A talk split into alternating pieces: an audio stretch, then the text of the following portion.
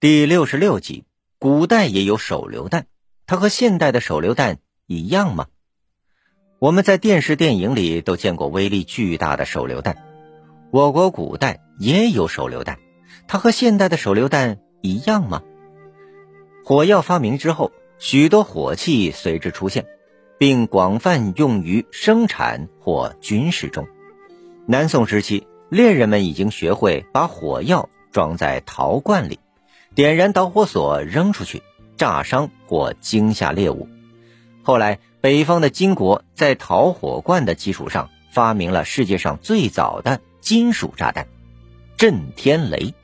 震天雷用生铁铸造，圆球状，里面装有火药，金属球表面开着用来安放引火线的小孔，点燃后火药在密闭的铁壳里燃烧，产生高压气体，使铁壳爆炸碎裂，以达到伤人的目的。在当时，这可以说是一种威力较大的火器。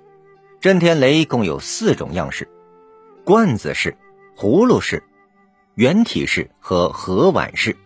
使用时或从上往下投掷，或由抛石机抛出。1232年，蒙古军围攻金国国都汴京，守城的金国军队便使用震天雷拒敌，爆炸声惊天动地，给蒙古军带来很大杀伤。手榴弹不仅出现在中原地区，也出现在西南边境一带。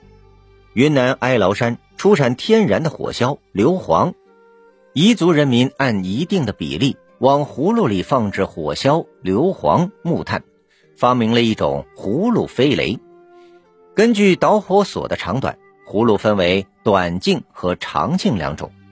短径的葫芦飞雷需借助网兜，先把葫芦飞雷放在网兜内，然后点燃导火索，朝目标扔出。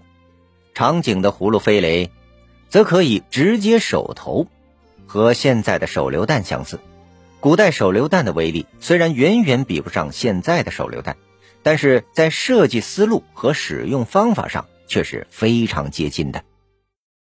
您刚才收听的是《科学发明：中华文化10万个为什么》，同名图书由中华书局出版，演播水火之声。